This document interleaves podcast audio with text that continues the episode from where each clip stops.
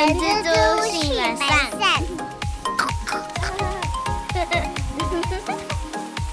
大家早安，我是人蜘蛛的后。大家早，我是人蜘蛛的本善小姐。再过几天就双11啦，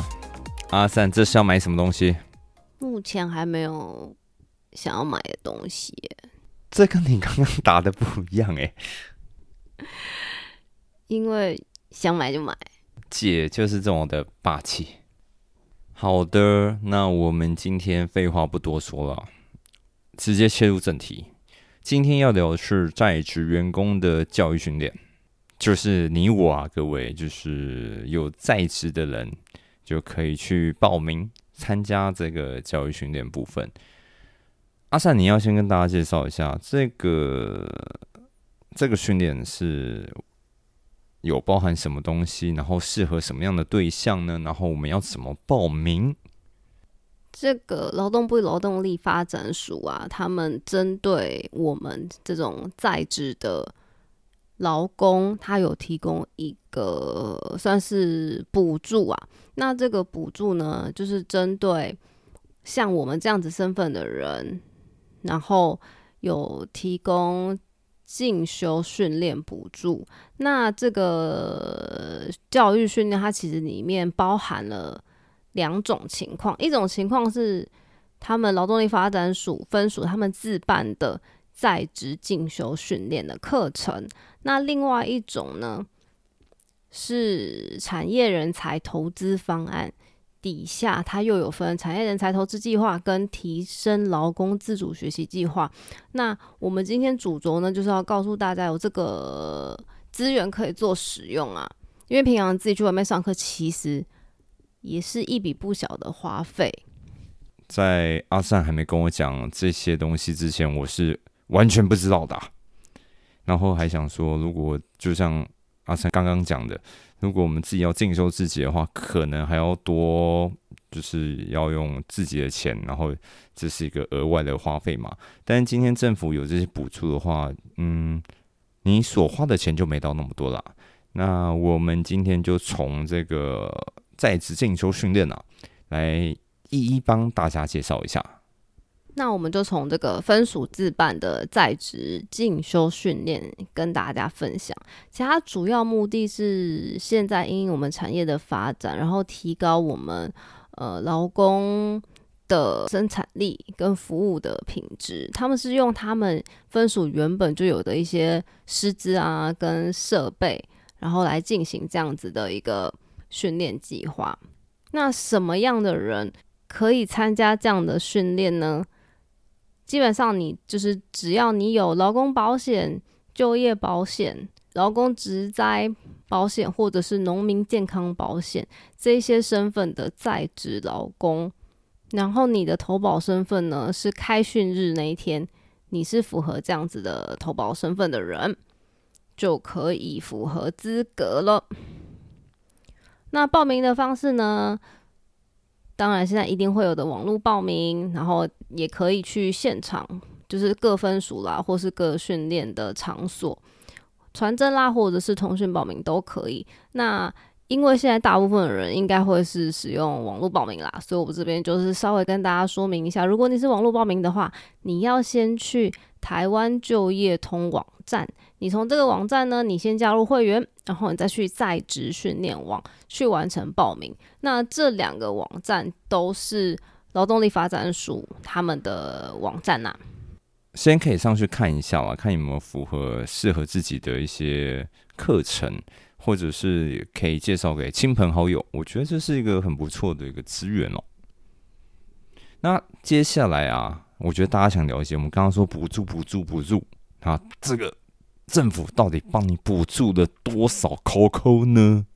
是的，费用的部分呢，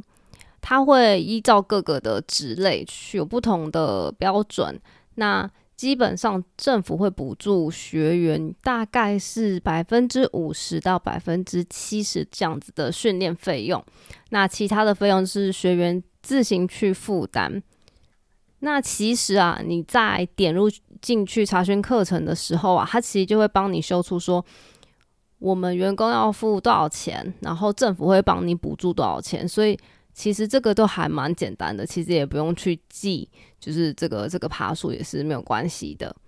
你是说政府的网站会直接帮你试算出来他帮补助多少，然后你自己要花的钱是多少？因为我还没上去看了。对的，所以这部分其实还蛮透明化的。另外啊，如果是分属自办的这个教育训练，还有一个小小的前提是，你报名之后呢，你还是要通过一个甄试哦。所以如果你通过了这样子的一个考试，然后你才再进一步的符合这样子的资格哦。所以基本上还是要有一个基本的面试啦、甄试之类的，不然好像也不是说什么阿猫阿狗就可以随随便便进去哦。对，这个甄试作业的要点啊，基本上也是在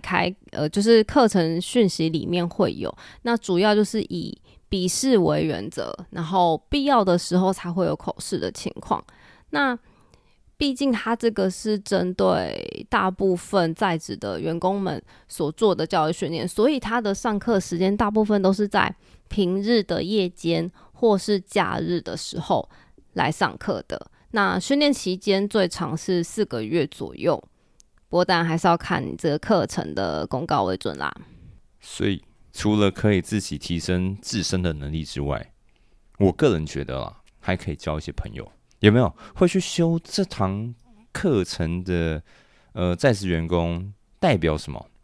他们的领域可能都相同，对不对？然后我觉得彼此可以互相自我介绍、互相认识，我觉得未来对于以往后的发展应该是只有好处啦。我觉得不只是可以认识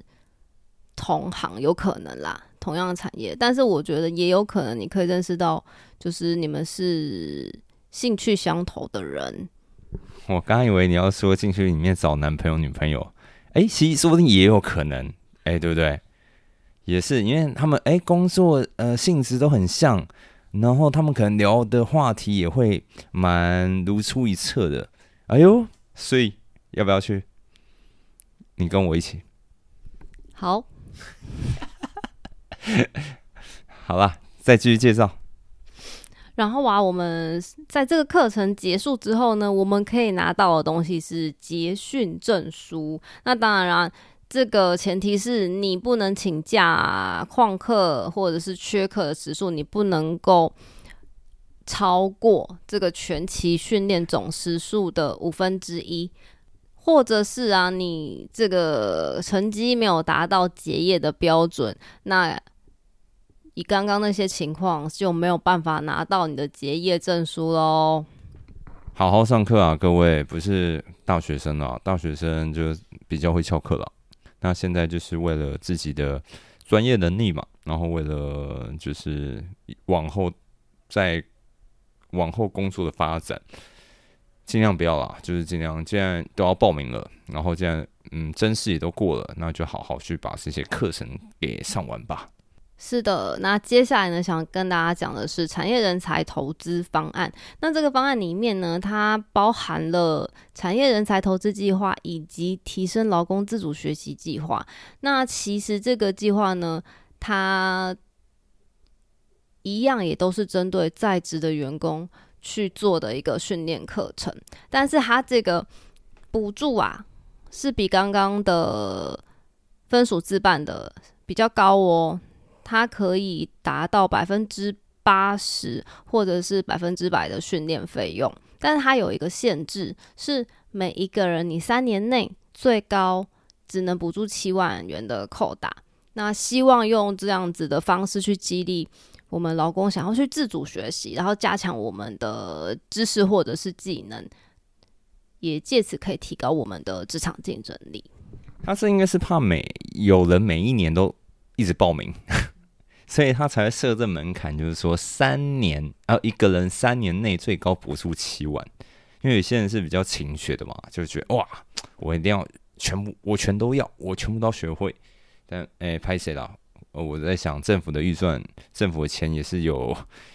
限啦，所以没有办法这样子。这个产业人才投资方案的部分啊，它补助比较多，但是它相对它有多了刚刚我们讲3年内最高补助7万块的这个限制之外呢，等一下会讲到什么样的情况你不能拿到这个补助。但是刚刚我们那个政府自办的那个教育训练没有提到说你不能拿到补助哦，只有提到说如果你有违反相关的规则的话，你是不能拿到结业证书而已，其实就跟费用没有什么太大的关系了。那这个产业人才投资方案课程呢，报名的方式呢就只有线上报名哦。那它这个方式呢，它是用报名的时间顺序去做审核。接下来呢，另外一个要让大家知道的事情是经费补助的部分，它必须要先缴交全额的训练费用，那你结训合格之后呢，训练单位会帮你申请补助给您。那我们刚刚有提到啊，如果我们今天是一般在职，就是有投保的身份之下去上课，那可以补助 80% 的训练费用。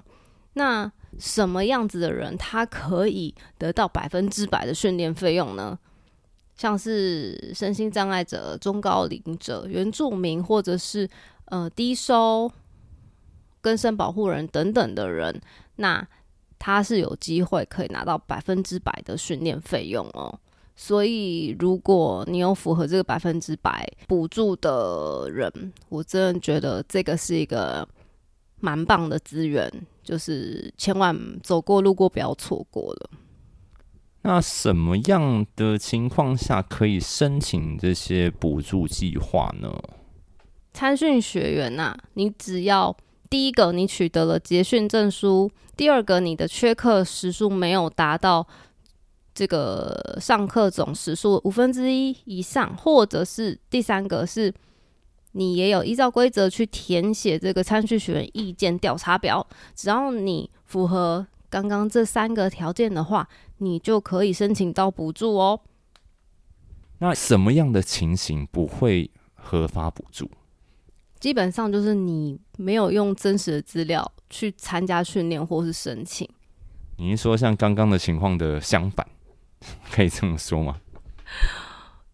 就是可能你提供的资料就是不实的，或者是你根本就是没有去上课，叫别人去帮你代签，类似这样的情况。这个就是大学生嘛，大学生应该大家都可能啊，曾经有做过类似的事情。但这个补助，这个教育训练跟大学还是很不一样啦。对啊，还是要谨慎一点来的比较好。如果啊已经核发给你补助的人啊，那你可能会被撤销或者是废止，然后你就是要返还这样子的补助金额啊。那我们刚刚说那么多，那这些课程类型有哪一些呢？你要不要跟大家讲一下？这个课程真的种类非常的多，然后里面其实不论是电脑的操作技术啊，无论是电脑的资讯类、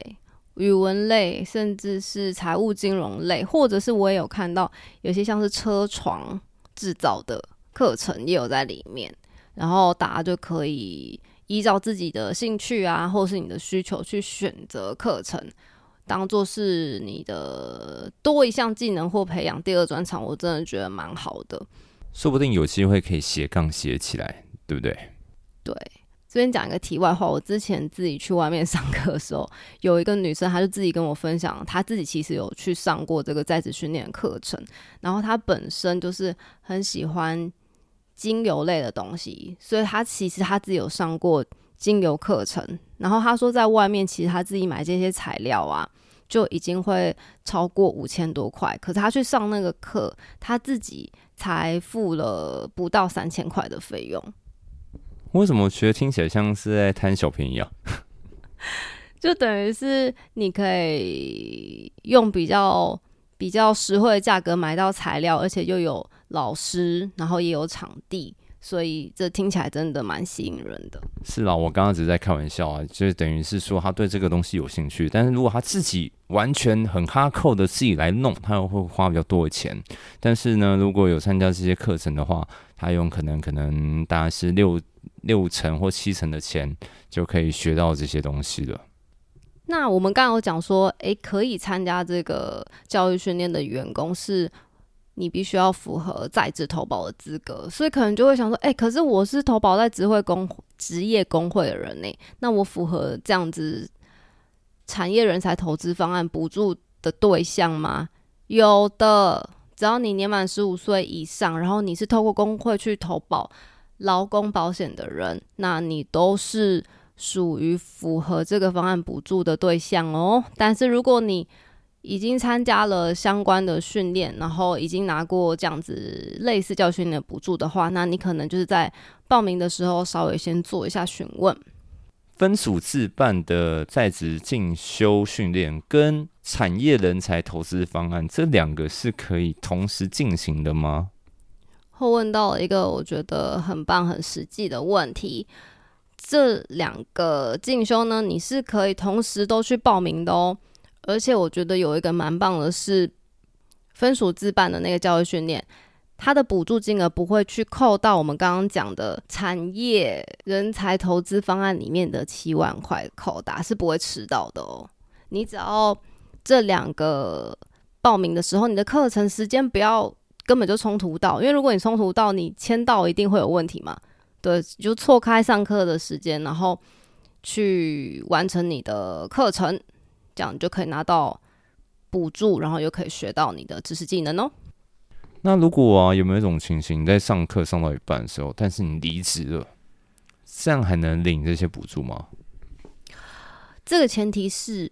我在开训日，所谓开训日就是开课的那一天，我的身份别一样是符合我有就保啊，或是劳保，或是劳工职业灾害保险，或者是农保的情况之下，那我在课程当中离职了，那我是可以拿到补助的哦。